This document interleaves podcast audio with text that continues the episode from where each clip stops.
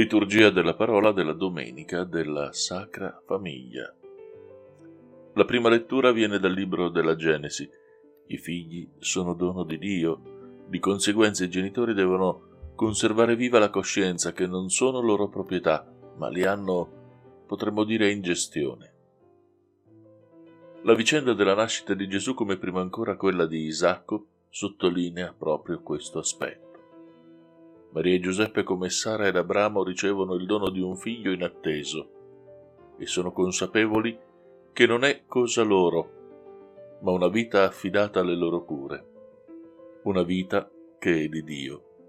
Lo sa bene Abramo che più avanti sarà chiamato a fidarsi ancora una volta di Dio in quello che è il racconto noto come il sacrificio di Isacco. La richiesta apparentemente illogica si tradurrà però in una attestazione ancora più forte del fatto che Dio è Signore della vita. Questa prima lettura si compone quindi di una prima parte che ribadisce l'impegno di Dio per assicurare al patriarca Abramo una numerosa discendenza.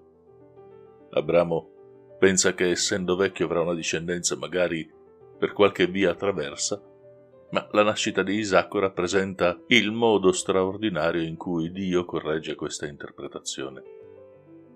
La seconda parte della lettura, realizzazione della promessa divina. La parola di Dio produce quanto annunzia. L'espressione il Signore visitò Sara ribadisce, se mai sussistessero perplessità, che la nascita di Isacco è dono di Dio. La seconda lettura è tratta dalla lettera agli ebrei e rappresenta una lunga meditazione sul tema della fede, l'elemento che determina l'essere e l'agire del credente. Il brano, dato il tema della famiglia di questa festa, mette in evidenza le figure di Abramo e di Sara. Si parte dalla chiamata di Abramo, poi si parla di Abramo e Sara come genitori, quindi viene ricordata la richiesta del sacrificio di Isacco in cui Abramo riconosce che la vera paternità di Isacco appartiene a Dio.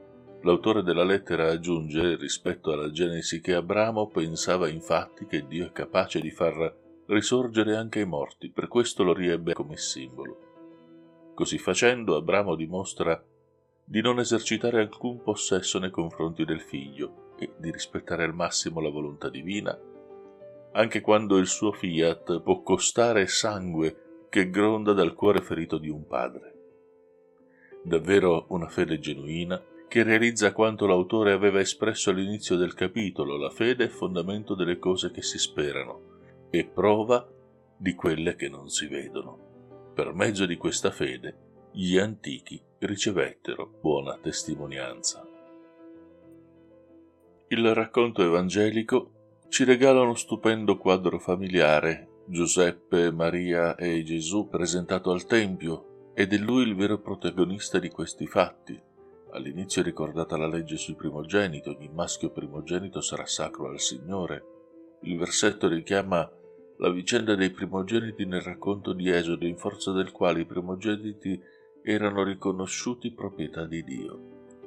Detto in linguaggio più teologico, gli erano consacrati. Per potersi riappropriare del figlio, i genitori compivano un gesto ricco di simbolismo, offrendo qualcosa a Dio in cambio del figlio che portavano a casa. L'offerta di Gesù era quindi il primo atto che i genitori dovevano compiere Doveva seguire un secondo rito, quello del riscatto, come prescrive il libro dell'Esodo. Questo non avviene, o per essere più precisi non è detto esplicitamente nel testo. Gesù è portato al Tempio e qui è consacrato a Dio, però Luca non racconta il riscatto, lasciando intendere che Gesù non può essere riscattato e quindi rimane reale proprietà di Dio e non potrà mai essere proprietà dei suoi genitori.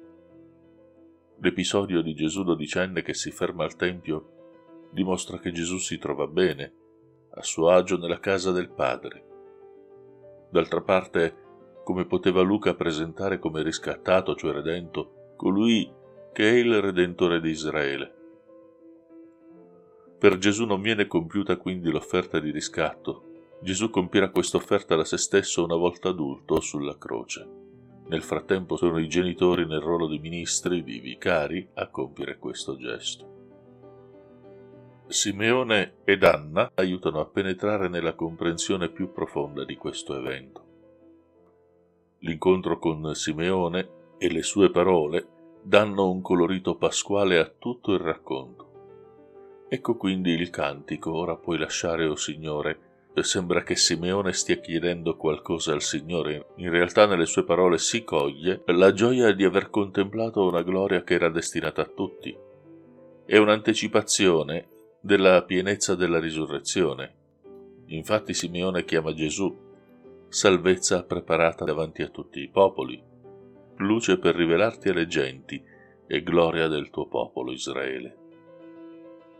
Anna invece è una profetessa, di lei l'Evangelista rivela all'età la condizione e soprattutto ne sottolinea la fede con cui scorge nel bambino molto più di quello che la vista permette.